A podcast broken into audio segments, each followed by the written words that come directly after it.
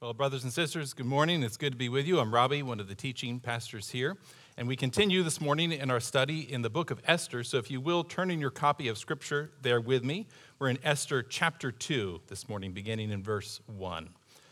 Esther chapter, Esther chapter 2, beginning in verse 1. And if you would, hear this as it really is God's very own word to us, his beloved people this morning. It begins After these things, when the anger of King Ahasuerus had abated, he remembered Vashti and what she had done and what had been decreed against her. Then the king's young men who attended him said, Let beautiful young virgins be sought out for the king, and let the king appoint officers in all the provinces of his kingdom to gather all the beautiful young virgins to the harem in Susa, the citadel, under custody of Hegai, the king's eunuch, who is in charge of the women. Let their cosmetics be given them, and let the young woman who pleases the king be queen instead of Vashti. This pleased the king, and he did so. Now there was a Jew in Susa, the citadel, whose name was Mordecai, the son of Jair, son of Shimei, son of Kish, a Benjaminite, who had been carried away from Jerusalem among the captives carried away with Jeconiah, king of Judah, whom, Nebuchadnezzar, king of Babylon, had carried away. He was bringing up Hadassah, that is Esther, the daughter of his uncle, for she had neither father nor mother. The young woman had a beautiful figure and was lovely, lovely to look at. And when her father and her mother died, Mordecai took her as his own daughter. So when the king's order and his edict were proclaimed, and when many young women were gathered in Susa the citadel in custody of Hegai, Esther also was taken into the king's palace and put in custody of Hegai, who had charge of the women. And the young woman pleased him and won his favor, and he quickly provided her with her cosmetics and her portion of food and with the seven chosen young women from the king's palace, and advanced her and her young women to the best place in the, in the harem. Esther had not made known in her had not made known her people or kindred, for Mordecai had commanded her not to make it known.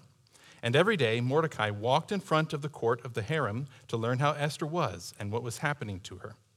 Now, when the turn came for each young woman to go in to King Ahasuerus after being 12 months under the regulations for the women, since this was the regular period of their beautifying, six months with oil of myrrh and six months with spices and ointments for women, when the young woman went into the king in this way, she was given whatever she desired to take with her from the harem to the king's palace. In the evening, she would go in, and in the morning, she, she would return to the second harem in custody of Shaashgaz, the king's eunuch, who was in charge of the concubines. She would not go in to the king again, unless the king delighted in her and she was summoned by name. When the turn came for Esther, the daughter of Abihail, the uncle of Mordecai, who had taken her as his own daughter, to go in to the king, she asked for nothing except what Hegai, the king's eunuch, who had charge of the women, advised. Now Esther was winning favor in the eyes of all who saw her. And when Esther was taken in to King Ahasuerus into his royal palace in the tenth month, which is the month of, Te- of Tebeth, in the seventh year of his reign, the king loved Esther more than all the women, and she won grace and favor in his sight more than all the virgins, so that he set the royal crown on her head and made her queen instead of Vashti. Then the king gave a great feast for all of his officials and servants it was Esther's feast. He also granted a remission of taxes to the provinces and gave gifts with royal generosity. This is the word of the Lord. Well, friends, our, key truth from these words, what I'm hoping we will most walk away with, having considered these things, is this Jesus showed his love for us by serving us and suffering in our place in order to make us his bride. Jesus showed his love for us by serving us and suffering in our place in order to make us his bride. Now, let me spend just a quick minute in justifying why we should see this particular truth from these particular words, because you may be thinking, well, I don't see Jesus here in this text, at least not explicitly. Now, friends, of course, we know, and as Christians, we believe very convinced, or we're very convinced of this truth, that the whole, all the pages of the Bible, in some way or another, point us to Jesus. This was Jesus' own conviction. You remember after his resurrection in Luke chapter 24, on the road to Emmaus, he meets those disciples, and then he begins to open to them from the pages of all of Moses and the prophets how all of this was pointing to him, how all the stories that we read about, including the story of Esther, is in some way preparing us to see and know and to love Jesus.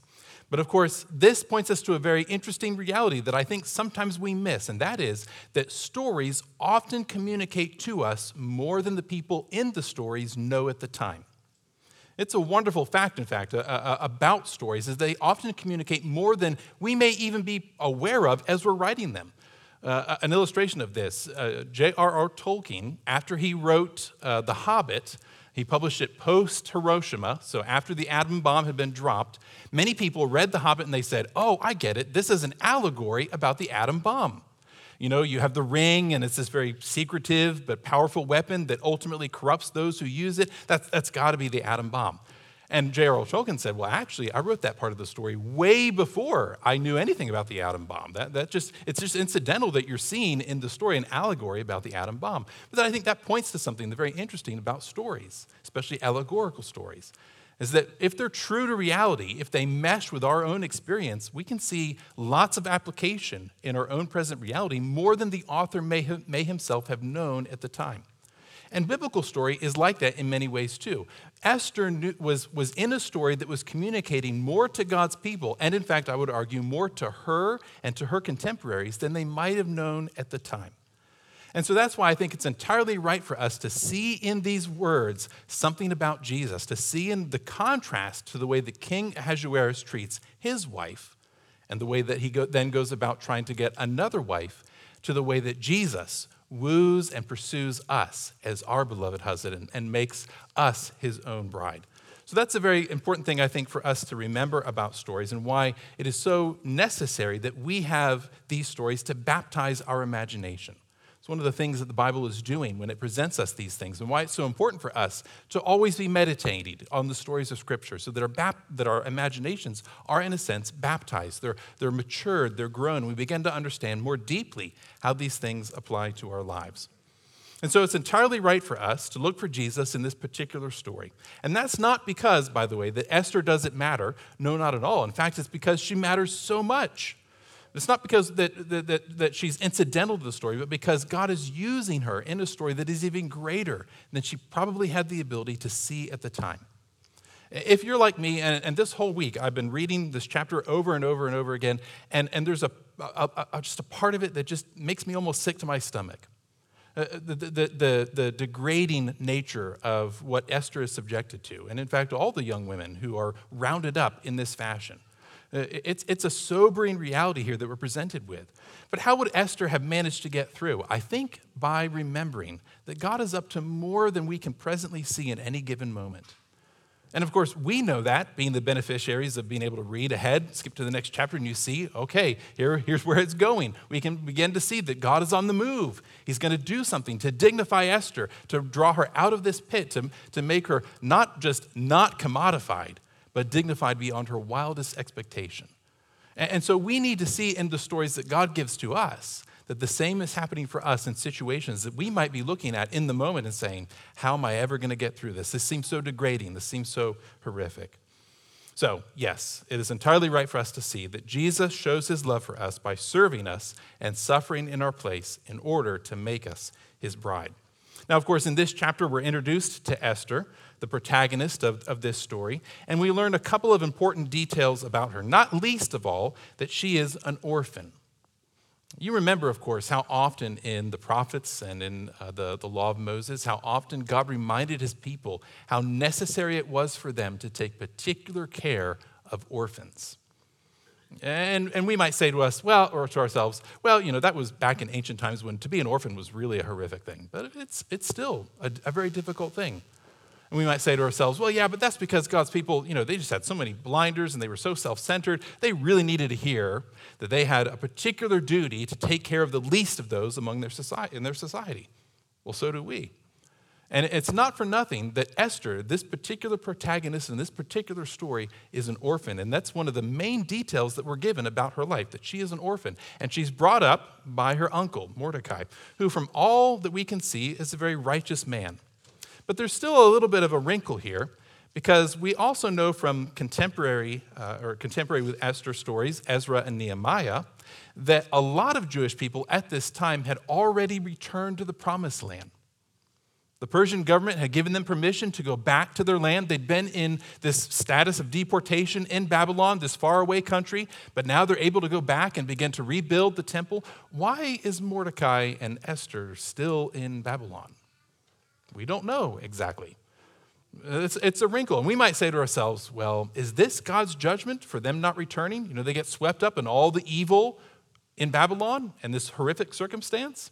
The text doesn't say, but it does point us to Mordecai as a righteous man who brings up Esther in the law of the Lord to teach her her heritage, to teach her who she is as God's beloved, and that makes a great deal of difference to her ability to navigate in the rest of the story.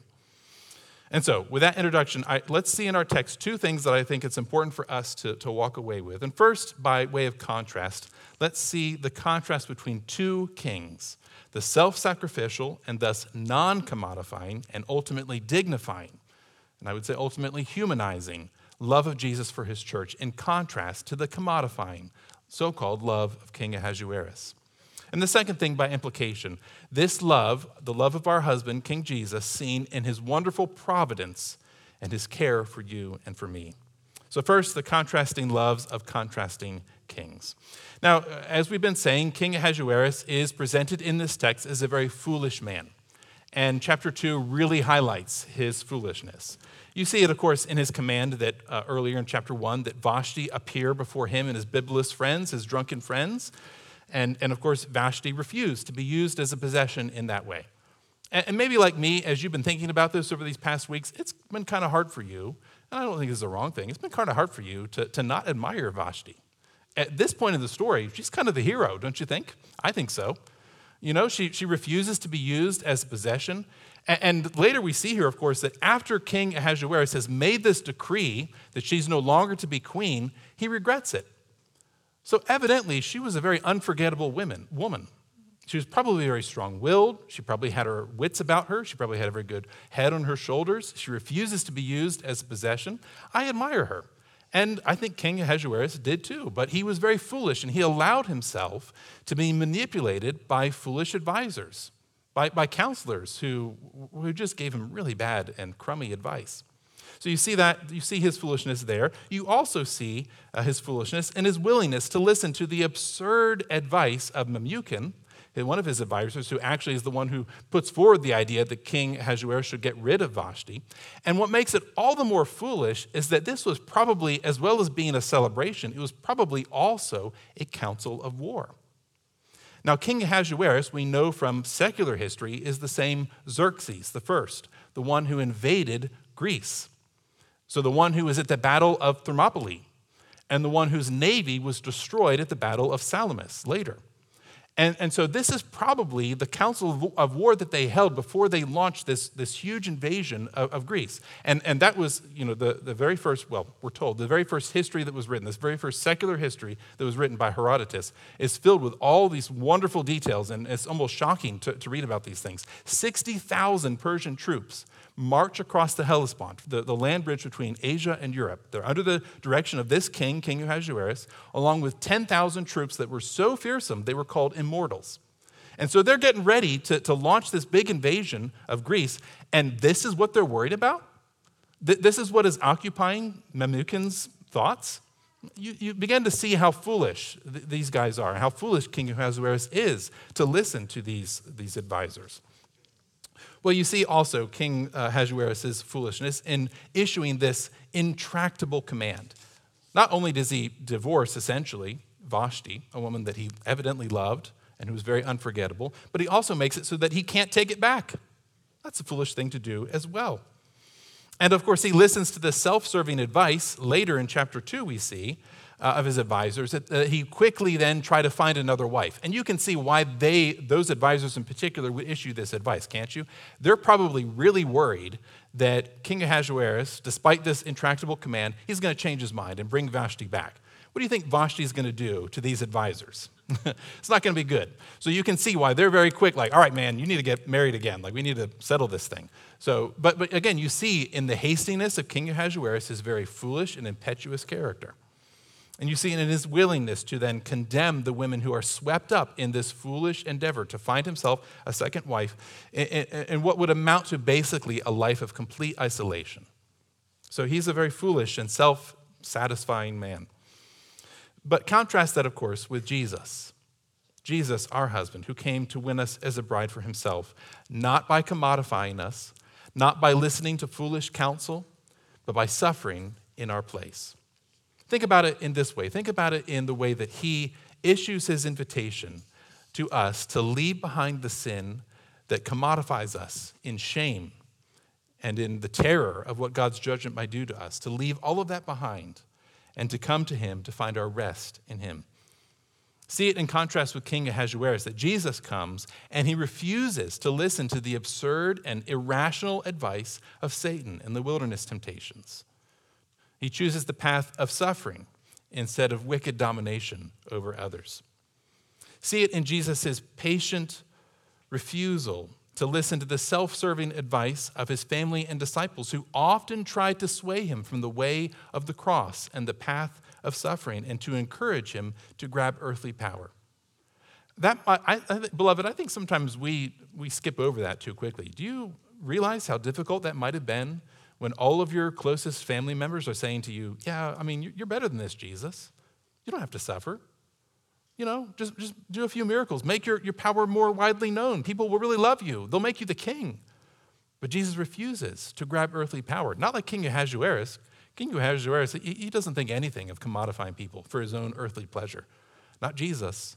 To make us his bride, he chooses the way of suffering. See it in his determination to send his disciples to the very end of the earth to gather. Like King Ahasuerus, he does send people out to gather people, but not like King Ahasuerus. He doesn't send people out to gather all the most eligible, best looking, beautiful people in the world. No, he sends his, his disciples, he sends you and me out to the very ends of the earth to, to gather the, the least eligible, the down and the out, the lowly, the people who are weighty under the burden of their own sin, who are filled with all sorts of self doubt, probably aren't all that fun usually to hang out with, he says, Go and gather these people and give them the royal garments, give them the wedding invitation. See it in his determination in joy to share his eternal inheritance with his bride, the church, to rescue us from the isolation of our rebellion and the death of our sin. See it in his purpose to do all for his people so that we are granted our royal title not by contest, not by a beauty pageant, not by scrubbing ourselves as best we can to make ourselves righteous before Him, but by grace alone, through faith alone.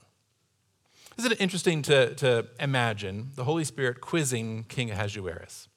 He invites King Ahasuerus into the room and he says, King Ahasuerus, I've been reading some of your material. Herodotus, he, he tells a great story. Man, it's, it's, it's amazing. All these military campaigns, all this political activity. And I see here even the odd tax break or two for your people. Good job. That's nice.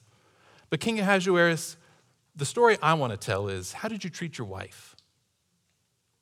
You, you notice that all the details that Herodotus tells us about Xerxes I don't make it into the pages of Scripture.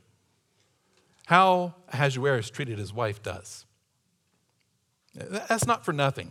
Uh, we, we often notice it, don't we, beloved? But sometimes I think we don't, we, we fail to really appreciate this truth. The things that matter to God, the, the things that He is looking for, the way in which He is telling the story, are not usually the things that grab our attention, the things that we write our stories and histories about. Uh, and this is not, by the way, this is not the first time that women have been commodified in the halls of power, and it's not the last. We know it even in our own country. How often have we been told, and that's not a political statement for one side or the other, it's both right? How often we've been told, well, you know, don't really worry about that much so much because that's just a distraction from all the good policies they're putting into place. Is that how God responds? Is that how he judges the effectiveness of King Ahasuerus? What the, the story that the Holy Spirit tells and will continue to tell is how we treated our wives, how we treated our spouses, how we lived out the gospel for our children, how, how we took the gift of salvation and used it to bless those who were less than us, those on, who were the down and out in our society. That's the story that the Holy Spirit wants to tell. And, and it's the story that the Spirit, Holy Spirit tells in us because we've been united to Jesus, our husband. Here in the way that Iain M. Duguid says it in this quote, which I find particularly helpful. What a husband we are being prepared for. What a husband we are being prepared for. Christ is no despot in the mold of Ahasuerus, eager to use us and dispose of us like so many discarded toys. Such a man would not be worthy of our eager submission. But our husband is Jesus Christ, who loved his bride, the church, with an everlasting love. For our sake, he took on a form utterly without beauty was despised and rejected by those he came to save, was cut off from the land of the living. In contrast to Esther's 12 month long course of beauty treatments, our divine husband undertook a 33 year pilgrimage, stripped of his eternal radiance. No comfortable beds and fattening food for him, nowhere to lay his head, and nothing to call his own. Hear this his pain was the prerequisite for our beauty. I love that. that that's the gospel that Jesus, our husband, came and he suffered and he served so that we would be we would be made beautiful in him. So that's the first thing to see the contrasting loves of contrasting kings. Secondly, very quickly, see the contrast here in the love of our divine husband in his providential care for you and for me. Now, this text does not answer the question that is probably most on our minds. It's most on my mind as I think about these words. What did Esther think about all of this? Isn't it interesting that the text doesn't really tell us? It doesn't answer the question should Esther have gone along with all of this? We, we, we, when we were young, we heard the Daniel story and we heard the, the moralistic lesson from that, right? Dare to be a Daniel. Dare to stand up in the halls of power and say, No, I'm not going along with that. You may say that I have to do this. You may even tell me at the point of a sword that I have to go along with that. But no, I'm not going to go along with that. But Esther doesn't do that. In fact, as we read in this chapter, at this point in the story, we are tempted a little bit more, at least I am, to admire Vashti, who's self willed and strong and says no. But Esther, in contrast, I mean, she's really compliant, right? She wins the favor of the chief eunuch who's in charge of the harem. It's strange. So, what was she thinking about all these things? Well, the text doesn't really tell us doesn't really tell us, in fact, what Mordecai was thinking. I mean, we can imagine, of course. It's probably very horrific, probably very difficult. He's very concerned about what's happening to her, so he goes by the harem every day to make sure she's doing okay, she's, she's making it. But it doesn't really tell us what, what was going on in their minds. And I think the reason for that is, is that God wants us to really focus here on the way in which he himself is on the move on behalf of Esther, on behalf of Mordecai, and ultimately on behalf of the Jewish people there in Babylon that God is doing something even greater than they could perceive in that moment. I mean, was Esther's silence or compliance here a considered strategy? It may have been. She may have realized, well, I mean, Vashti, she's an admiral, but she can't do anything anymore. She's out. So, how am I going to get in so that I can begin to make some changes? Perhaps that was her thinking. The text doesn't say, but what it does point us to is that God is on the move for his people. In fact, unpredictable events which clearly point to God's activity are the things that are moving this story along. You see it in the fact that Ahasuerus is a king who's particularly malleable, he's particularly manipulable, he can be moved easily. You see it in the vacancy for a queen and Esther's ability to fill it. You see it in the fact that Esther and Mordecai, they haven't relocated back to the promised land with all of their friends and kin. You see it in Mordecai's later discovery of the plot against Xerxes and his telling Xerxes' court what's going to happen. You see them recording that in the Chronicles of the King. And then you see later in chapter 6, the king Ahasuerus is going to have a, a, a, week, a, night where he can't sleep, insomnia. And so he asks, read back that story to me. He, he does what I sometimes do when I can't sleep, turn on an audiobook. Just let me hear the story and maybe I can fall asleep to that. And then he hears what Mordecai has done and he says, What has been done to reward Mordecai? So unpredictable events are moving the story along, and ultimately they're not unpredictable from God's perspective. They're his providential care for his people, helping them to see that he is on the move for them. Now, in the next chapter, we'll meet Haman, who was a Jew hater, as so many have been in history, an agent of Satan from the very pit of hell. And God will take the evil purpose of Haman and the suffering of Esther, her commodification, and bring it together with his good purpose, his loving purpose, to tell a story of his faithfulness and his love. And beloved, that means most, most relevantly for you and for me, there isn't a thing, there isn't a thing that God cannot use to bless you and to sanctify you and to save you. Not a thing. I mean, we really are meant to see here Haman as just the epitome of evil, a guy who just irrationally has a hatred for God's people and is willing to do whatever it takes to utterly destroy them. And what does God do? He raises up an orphan girl through this commodifying, degrading, objectifying system and makes her queen and uses her advice and the advice of Mordecai to totally outwit Haman and all of his evil plans. Now, you may be looking at your life and you're thinking, well, nothing quite that dramatic is happening to me. Maybe. But there isn't a thing that God can't use to bless you and to sanctify you. God's providence is his care for you and for me in all the particular details of our lives. Isn't it amazing to think that you and I ultimately we don't write our own stories? We don't. Uh, it's not to say, of course, that we're robots, that we're just sort of mechanistically pulled along in this world of events. That's not what it is at all. But we don't write ultimately how all these things happen to us. We're involved in the stories, we're gloriously involved in the stories, but God is the one leading and guiding and directing us for purposes that are far bigger than we can see in the present moment. So, dear friends, in God's goodwill and in His time, we, like Esther, will be cast into situations that will call forth from us virtue and courage and strength that is greater than we yet possess. And with his help, we will grow deeper in virtue and wisdom and strength. And because we are, we are united to Jesus, our heavenly husband, and in his purpose, we shall be made better than we yet are. And in this providence, God overruling all things for the good of his children and the furtherance of his divine purposes and glory, we shall better see the love of Jesus for us. You will not understand your life particularly well, and particularly the troubles of your life, until you understand that it is God opening a door for you in all the situations that you face to pass through to newer and deeper understanding of his love. I particularly love the way that Hosea, the prophet Hosea, put it in chapter 2. He said, The valley of Achor, the valley of Achor was known as the valley of trouble in Israel. The valley of Achor will become a door through which God's people will walk into new understandings of his love. This situation that Esther faced, it was the valley of Achor. It was a door of trouble. And God opened it up so that she could walk through to a better understanding of God's overruling all things for the good of her and for his people. So, whatever Esther may have been thinking, whatever you and I may be thinking, and the troubles that we sometimes face, the love of God was guiding each of her steps. He would overcome the evil and objectifying intentions of King Ahasuerus, of Haman, and the Persian system in such a way, in such a glorious way, as to magnify his faithfulness and his love and dignify the commodified, beginning with Esther, and reveal his sovereign purposes to unite his people to Jesus Christ. So, just a, a, couple questions of application as we, as we wrap things up. In what ways are you growing in your affection for Jesus? In what ways are you allowing the circumstances that you go through, even the difficulties that you may face, to grow your affection for Jesus? And in what ways are you sometimes tempted to adopt a commodified mode of relating to Jesus?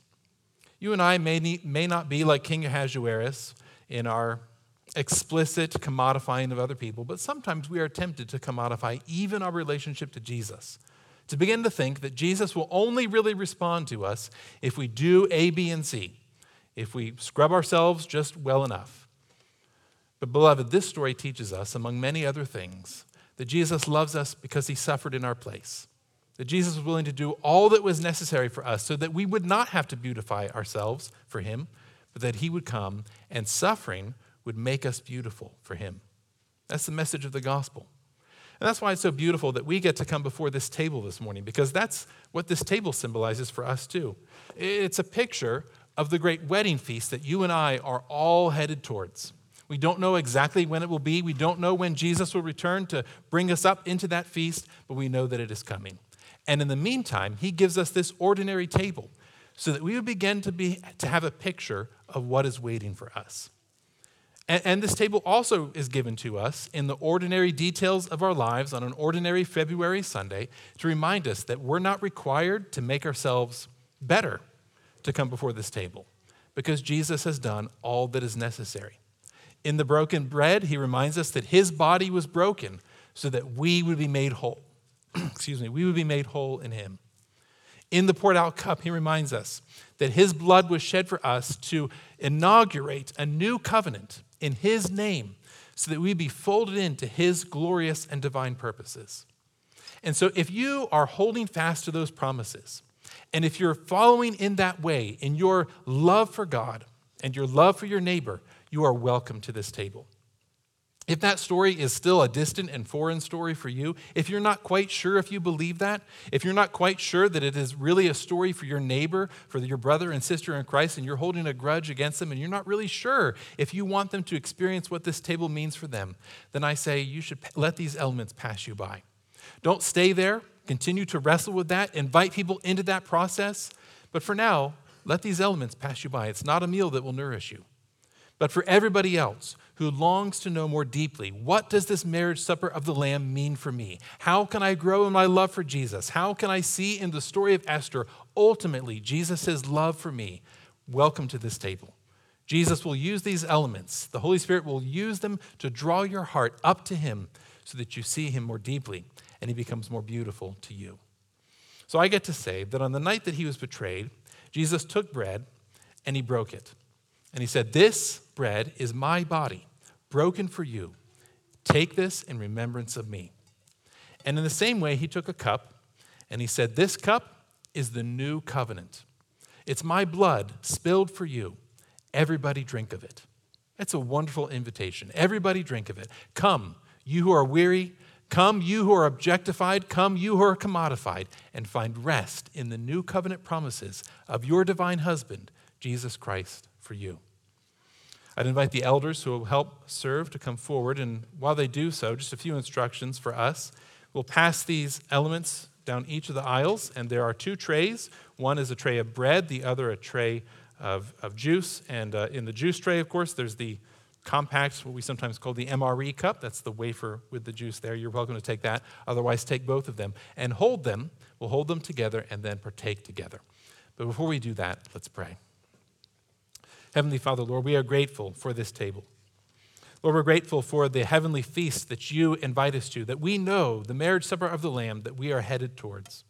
In the meantime, Lord, we're grateful for those stories, the story of Esther that reminds us that you are on the move for us, that reminds us that you are the God who loves us, that reminds us that Jesus is our husband. Lord, sometimes we confess that we don't know quite what to do with that. We, we are so primed to think that maybe you might love us, maybe you will be just willing to get close to us, but to make us your own bride? Lord, how are we to understand these things? How are we to grow in them? Take these elements, Lord, and help us to do just that. Unite our hearts to Jesus. Lift up our hearts to heaven. Help us to see how deeply He loves us. We ask it in His name. Amen.